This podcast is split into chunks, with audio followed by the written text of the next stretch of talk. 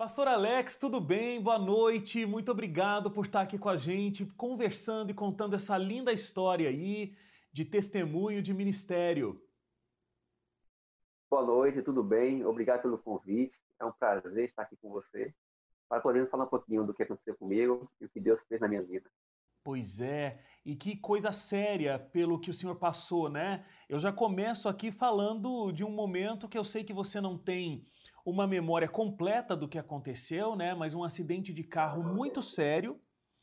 É, o senhor foi atingido na rodovia a 160 km por hora, ou seja, não foi uma batida tranquila, foi uma coisa bem forte. É, e como eu estava dizendo, o senhor não consegue, né? Assim como muitas pessoas que passam por um acidente desse, desse tipo, lembrar exatamente o que aconteceu, lembrar da situação. Qual é a sua última memória? O que, que você tem sobre esse acidente que é uma memória sua, ninguém te contou? Ó, o último fato que está na minha mente registrado é minha esposa falando assim: olha o carro. Depois eu tive uma ligeira. Acordei assim na ambulância quando ele pulou um quebra-mola e também tinha uma lembrança quando me tiraram da maca e colocaram na, na mesa lá para fazer cirurgia. A partir daí eu não tenho tudo que eu sei foi minha esposa que falou e também meus amigos. Ou seja, a sua memória é antes da batida e já no hospital, né? O que aconteceu todo ali no durante não existe na memória. Não tenho informação assim na minha memória registrada do que aconteceu. Não senti dor, não senti nada, não senti o barulho. Só senti, só sei que esposa falou assim: olha o carro. Pronto, aí não tenho mais nada registrado. Bom, aí ah, já no hospital, né, que é essa sua primeira memória, já sendo transferido de maca, eu acredito que ali no hospital, depois que você estava um pouco melhor, é que as pessoas te contaram o que aconteceu. E aí, o que, que elas te contaram? Me fala também alguns detalhes desse acidente aí. O acidente foi no meio da semana, e aí eu passei, eu vim ter noção do realmente o que aconteceu na sexta-feira, quando eu saí da CTI e fui para o leito, né? Aí lá, e aí quando eu despertei, que eu vi na minha barriga uma cicatriz, um curativo enorme, eu fui tentar me mexer na cama, que eu não consegui me mexer em nada, aí foi que minha esposa foi me contando o que aconteceu, né? E aí falou todos os fatos, tudo que aconteceu, eu comecei a ter noção da gravidade do que aconteceu comigo. É, quando você chegou no hospital, uh, os médicos não tinham nenhuma expectativa de que você realmente conseguiria sobreviver, né? É, um pouco do que a produção me contou aqui, pastor, é que assim, ó, é, muitos órgãos sofreram hemorragia, né? A bacia quebrou em quatro lugares diferentes, a uretra também ficou machucada. É, e eu imagino que quando você soube de todo esse processo, você pensou, meu Deus, realmente, é, como é que eu tô vivo? Foi um milagre que Deus operou, né, para eu estar tá aqui. Ó, assim, quando do acidente e me levaram lá, é, teve SAMU, teve bombeiro, e aí, quando o, todos os colegas ficaram sabendo do acidente ali, ficou naquela dúvida, vai para a Feira Santana ou vai para a Cruz das Almas? A, começou aí Deus providenciando que o enfermeiro geral da ambulância, ele estudou no IAN. Quando ele viu todos aqueles colegas lá, pastores, envolvidos, ele percebeu que era do colégio. Ele, não, fique tranquilo que eu vou levar para o melhor lugar e a melhor equipe. Chegando no hospital, quando a equipe viu minha situação, e aí já me levaram lá, lá para centro é, cirúrgico, e aí eles comentaram assim, olha, ele veio, realmente não tem chance, mas já está aqui, vamos fazer alguma coisa por ele, né? E aí, eles comentando lá, um outro, aí chegou aos conhecimentos do pessoal que eu não tinha salvação, só fui realmente para lá, porque já estava lá e não teve ninguém pior do que eu. Então, eles tentaram fazer o melhor e no outro dia eu ia estar ou entubado ou morto, né? Realmente foi um milagre de Deus, porque, ó, faturava assim em quatro lugares. É, o baço estourou, foi, perdeu. O fígado também teve que ser costurado. Eu tive duas hemorragias. Uma eles estancaram e a outra foi na coluna. E ele falou, se eu mexer aqui, ele vai, vai morrer. Então deixou isso aí. E também a uretra, é, que fechou, né? Eu tive que usar sonda por quase quatro meses. também, assim, é, eu tive problema no meu nervo ciático. Eu passei um mês de cama ali sem poder me mexer. Foi realmente um recomeço de, de tudo isso aí. No hospital foram 15 dias, eu achei até pouco pelo tanto que, que aconteceu, mas aí depois o processo de recuperação foi mais longo em casa, é isso? É, foram 15 dias no hospital, e assim, desde o começo ali, os primeiros dias foi aquele decisivo, né? E depois o médico foi percebendo que a evolução foi muito boa, né? Eu não saí antes porque eu tive um outro problema lá, e é esperar, é, esperar mais um período. Foram 15 dias no hospital e o restante aí até o final do ano aí para poder se recuperar melhor. Usei cadeira de rodas, usei andador, usei, amigo. Eu queria te perguntar como é que foi esse processo de recuperação, porque é, você estava num momento da vida bastante, digamos, é, conturbado, né? Muito cheio. Você estava fazendo a faculdade de teologia e aí você estava no último ano da faculdade de teologia. Então aí tem muita coisa acontecendo, tem finalização de curso, é, tem uma possível mudança né, eminente vindo aí, porque terminou a faculdade, então vamos para algum lugar trabalhar em algum momento, né? É, como é que foi todo esse processo de recuperação que foi lento, como você está dizendo, e toda essa vida que você tinha que dar conta, né? É, assim, eu estava no último semestre, estava para concluir ali o curso, eu tinha ainda, foi em outubro, né? Eu tinha prova para fazer, TCC para entregar, todo o material de final de, de semestre de curso para entregar. É, eu tinha ainda muitas aulas para acompanhar. Eu estava participando ali na missão, naquela época, eu estava organizando uma campal naquele período ali, que era a campal, realmente. Foi. Eu, tava, eu saí do IAN, estava resolvendo os assuntos ali da campal, eu fui em casa, porque precisei pegar minha esposa para ir na delegacia que há um tempo atrás roubaram minha casa, e aí falaram, vá na delegacia porque o pessoal que está lá foi a pessoa que roubou a sua casa, né? E aí saímos para ir para lá, o lugar, e eu não cheguei nesse lugar. E assim, a recuperação, graças a Deus, assim, estava no colégio, o colégio me deu todo o suporte, né? Tinha lá um amigo lá, que é terapeuta, professor, Cláudio, né? Ele me deu todo o suporte, foi lá todos os dias, pela manhã e pela tarde, para eu tentar me readaptar. Eu passei um mês para poder me sentar na cadeira. Foi luta, muita luta. Eu tive algumas escalhas aqui nas costas, tive que fazer terapia, colocar é, laser. Realmente, um período assim, os primeiros meses ali, eu não estou no colégio, realmente eu não ia conseguir ter uma boa recuperação, porque realmente foi um apoio muito grande. Doutor, é, a gente conversando assim e você contando o fato, porque faz muito tempo que aconteceu, né? Então você vai narrando os fatos, a gente não vai sentindo a dor, porque a dor já passou, né? Mas tem um, tem um elemento da, da tua história que é importante a gente trazer aqui. Eu queria saber, queria saber como isso te impactou de alguma forma, porque parece que assim você relutou muito para atender a esse chamado em se tornar um pastor é, né, demorou para você aceitar essa situação. E aí, quando tudo isso acontece, porque existe esse grave acidente no último ano da, da tua faculdade, você está me contando aqui, né? É, entraram na sua casa e levaram tudo que você tinha lá dentro.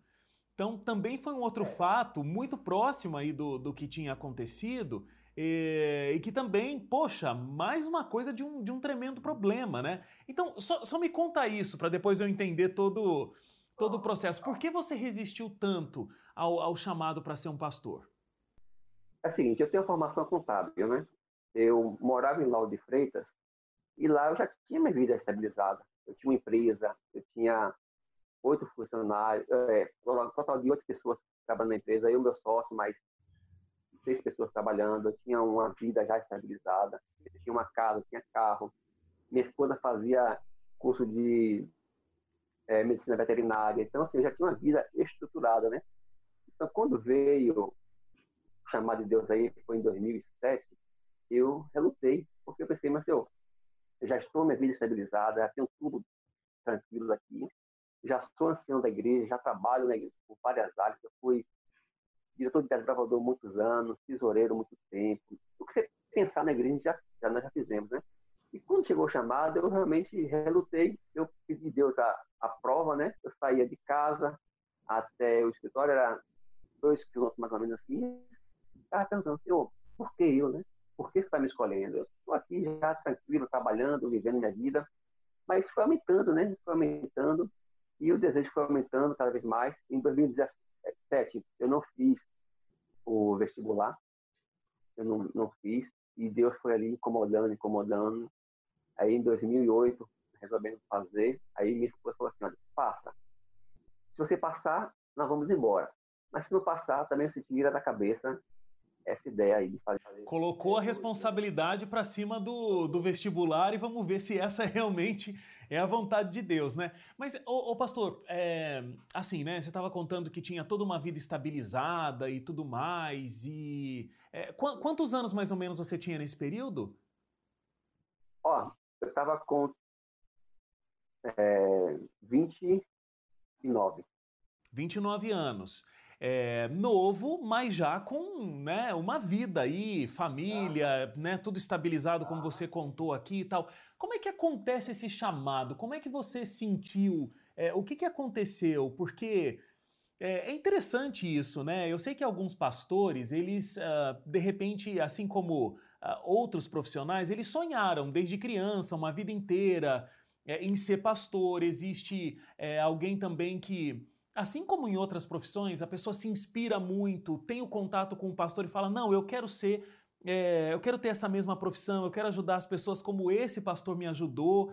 Mas existem alguns pastores, como eu estou entendendo que é o teu caso, que não pensaram nisso e em determinado momento da vida recebem esse chamado. Como é que funciona isso? Como é que você sentiu que Deus estava te chamando para abandonar essa vida toda estruturada e aí se tornar um pastor? Ah, eu fui para um encontro de ancião no IAN. Lá, fui lá, passei uma semana lá. No retorno, já comecei a mudar o pensamento, né? Realmente nunca pensei em ser pastor, já estava com minha vida tranquila, estava minha vida equilibrada, financeiramente estava bem, não tinha essa dificuldade. E quando eu retornei do IAN, é que começou essa ideia de fazer teologia, comentei com minha esposa, depois comentei com meu sócio, e aí foi, foi amadurecendo essa ideia, foi crescendo essa vontade. E do nada assim aparecia as pessoas no, no, na igreja, rapaz, você tem cara de pastor, como é que pode? Nunca me viu na vida, nem tem cara de pastor, sou contador, ancião, não tem. Aí foi aumentando, aumentando, e eu pedi a Deus algumas provas, né? Para realmente estar tão assim, já no calor da emoção ali. Falei, Senhor, eu tenho uns assuntos para resolver já tem muito tempo se resolver. Se eu conseguir resolver o assunto, eu entendo que é para a teologia, né? E aí, eu fui lá para resolver esse assunto, falei, não, já está tudo resolvido. Aí já saí de lá já assustado, né? Rapaz, o negócio aqui está ficando mais sério, né? Então, aí depois, mesmo assim, eu pedi uma outra prova a Deus, ele me deu uma outra prova, e aí me informaram o seguinte, olha, o vestibular do IAN é o lugar mais difícil de passar. Eu, é, é, onde é mais difícil de passar, eu vou fazer vestibular no IAN. Me inscrevi na internet, coloquei lá campus IAN. No dia, peguei meu carro, peguei minha esposa e meu filho e fui para o colégio, né? É, fazer vestibular, falar que lá é o lugar mais difícil de passar, então. Vamos lá e vamos ver. Vamos lá. Eu lembro como hoje, numa sexta-feira à tarde, estou no escritório, eu e meu sócio na minha sala, vou lá no, no computador, olho lá, tá lá, aprovado, né? Quando está aprovado, eu tomo aquele susto enorme, aí meu sócio, rapaz, aconteceu o quê? Eu falei, não, nada não, tranquilo. Aí levantei, minha esposa trabalhava comigo, aí, filha, é, vamos, vamos embora. Aí ela tomou aquele susto, né? não é normal sair naquele horário, né? Quando entramos no carro, aí ela olhou para mim assim, ela, não me diga que você passou. Aí eu passei. Ela, e agora? Agora é desarrumar a casa, embalar os móveis e ir embora para a né? Agora, é, eu, eu entendo que é, depois de todas essas provas e, e, depois de ter a certeza absoluta de que esse era o chamado de Deus, é, durante o, o, percurso ali do curso mesmo, né, enquanto você estava estudando e tal, a sua mente já foi se preparando para esse ministério e você estava feliz é, já e, e, plenamente consciente do que seria a sua vida a partir de então, atendendo um chamado de Deus e, e tudo mais. Agora, no último ano de teologia, o momento de realmente colocar em prática, uh, né, quase ali pronto para colocar em prática esse plano que Deus colocou no seu coração e que você havia se preparado durante quatro anos, você sofre um acidente dessa magnitude. É, antes disso, sua casa invadida e, e, todo, e levam quase tudo que você tinha embora. Nesse momento, bate um, um, sentimento de, mas peraí, Deus, eu tô fazendo tudo que você me pediu, abandonei tudo lá, tô aqui estudando, né? E, e aí simplesmente eu passo por essa situação. Cadê a sua proteção com esse homem que está dedicando a vida é, para a tua obra? Passou isso pela sua cabeça? Passou isso pela cabeça da sua esposa? Só um detalhe. Aí, quando chegou ali no meio do semestre, falei, rapaz, minha esposa, olha, isso aqui não é para mim, não. Não dá, porque assim, eu fui para o IAN, mas eu continuei com o escritório. Eu tinha que atender cliente, eu tinha que fazer conta folha, fechar balanço, fazer imposto. Eu tinha, eu como assim, na minha cabeça, eu não tinha saído do meu escritório, então eu não tinha uma estrutura pronta para me atender, eu longe e o escritório lá, né? Aí chegou um ponto, falei, rapaz, não dá, eu cansado, né? Já aquele negócio, empresa, cliente perguntando, imposto, fazer folha. Eu montei um mini escritório na minha casa, levei computador, impressora, tudo para tentar começar a é, atender cliente lá. Eu estava dando aula, só tocava, porque era cliente me ligando. A gente tinha uma, uma tela muito grande e como era e meu sócio diretamente, então era comigo e com o meu sócio. A gente recebia e passava para o pessoal para fazer o serviço, né? Então, até o cliente entender que eu não estou presencial no escritório, estou mais fora, estou estudando, realmente deu um pouco de trabalho. E aí eu falei para minha esposa, é, filha, não vai dar não eu vou deixar, não, não quero, é muito puxado, eu vou voltar para minha vida, eu vou trabalhar. Aí eu lembro que hoje ela falou assim, olha, tá bom, você me trouxe para cá, eu deixei meu, minha, meu curso que eu estava fazendo e nós estamos aqui no IAE estudando, você agora vai terminar esse curso. Então, você, já estamos aqui, não terminar esse curso. Aí você lembra aquele, aquele baque, é, eu larguei tudo, estou aqui e Deus, aí foi uma resposta de Deus na mente. Filho, eu te chamei confia em mim. E aí Deus usou minha esposa para dizer, olha, fica aqui você vai terminar esse curso. Mas e quando tudo isso aconteceu? Porque então você estava certo de que estava fazendo a coisa certa. Deus usou a sua esposa. Mas quando aconteceu é, acidente de carro, invasão da casa, tudo mais, deu um sentimento de Deus, e aí? Estou entregando toda a minha vida e, e, cadê? O Senhor não me protegeu? O que está acontecendo? Ó, se fosse ali o que aconteceu comigo, se fosse no começo do curso, eu ia duvidar de Deus. Mas passamos aí quase quatro anos e você vê, olha, eu rodei esse tempo todo para Lauro, Salvador, fazia prática pastoral em Salvador e o, o, carro não furou um pneu, né? Então, assim, a gente já começou a perceber a Deus abençoando, né? Deus protegendo. Quantas vezes, teve uma vez mesmo, que eu saí para Salvador e esqueci de abastecer o carro. E aí eu vi que não ia dar para chegar, eu olhei e disse, Senhor, segura aí até o próximo posto, eu sabia que ia parar no meio do caminho, e, e Deus foi, é, fez um milagre lá, o carro seguia até o finalzinho lá, no lugar. E Deus foi respondendo ao nosso questionamento, e eu já estava confiante em Deus. Quando teve o assalto, e aí o comentário né, do lugar lá, a gente vê, ah, tem um teologando rico é, aqui no, no IAM, que eu fui morar, eu, eu morava fora, e o colégio tem aquelas casas lá, né? Eu fui morar no colégio porque pela amizade do pessoal ali, meu filho brincava ali dentro, minha esposa já conhecia todo mundo, então eu saí do casa fora e fui morar dentro de IAN. Aí o pessoal falava, gente, eu tô jogando rico aqui dentro, né? E levaram televisão, tipo, celular, máquina digital, que tinha na sala ali de equipamento. Eles fizeram uma feira, né? E aí, tudo bem, passou essa fase, e quando o acidente teve, eu despertei Alguns foram perguntar, mas, mas você vai ser teologia, vai ser pastor, e Deus permite isso aí. Aí eu aprendi uma frase, não é para quê, é, ou não é por quê, é para quê. Para que Deus permitiu isso, né? Porque eu ia saber que lá na frente eu ia usar meu testemunho para ajudar muitas pessoas, como eu ajudei, e venho sempre ajudando quando alguém sofre alguma coisa, tem alguma dificuldade. Eu falo, eu estava assim, e hoje estou assim porque Deus realmente ele conduziu a minha vida. É impressionante. Eu imagino que é, não tem como sair de uma coisa desse tamanho que você teve a mesma pessoa, né? Com certeza isso gerou em você uma mudança e proporciona também que você consiga dar um conselho, uma palavra de apoio para quem está vivendo esse tipo de situação, né? É, você entrou na sua formatura usando uma cadeira de rodas, né? Porque ainda estava naquele processo de recuperação Deve ter sido é, um momento que você falou, poxa, mas trabalhei tanto para isso e agora estou aqui numa cadeira de rodas. Assim, quando eu, a minha alegria era entrar, como disse Cláudio, você vai entrar, Tânia falou, nem seja de maca, mas você entra no, no, no, na formatura, né? E assim, foi muito emocionante porque muitos têm uma história né, de vida, cada um tem uma história de vida com Deus. Né? Eu, Deus me respondeu em sonho, Deus me respondeu assim, eu não tinha uma história para contar. Eu não tinha um momento com Deus assim, não. Eu tenho um momento com Deus. E realmente, a partir daí, eu tenho essa história para contar e eu vi que Deus realmente conduziu do primeiro momento até hoje, né? Teve um colega que falou lá no colégio, olha, o seu anjo está todo quebrado, porque ele ficou entre o seu carro e o carro da pessoa, né? E realmente, depois que for mostrar as fotos, você vai ver que eu tinha um palio, é, duas portas, é, o, a, bem simples, né, o carro, né? Toda aquela pancada de frente na lateral ali. Realmente não ia sobrar nada, né? E Deus protegeu minha vida e da minha esposa estava comigo do lado. É, é, muito bonito ver que Deus realmente tinha um plano grande para você e foi trabalhando em diferentes momentos da sua vida para que esse ministério acontecesse e você pudesse ajudar, né, pastor, tantas pessoas sendo um pastor da Igreja Adventista do Sétimo Dia. Eu quero agradecer muito por você ter conversado aqui com a gente.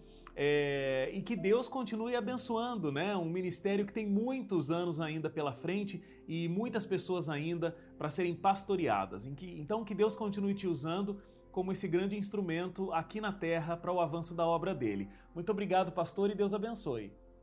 Obrigado, também Deus te abençoe e te guarde cada vez mais.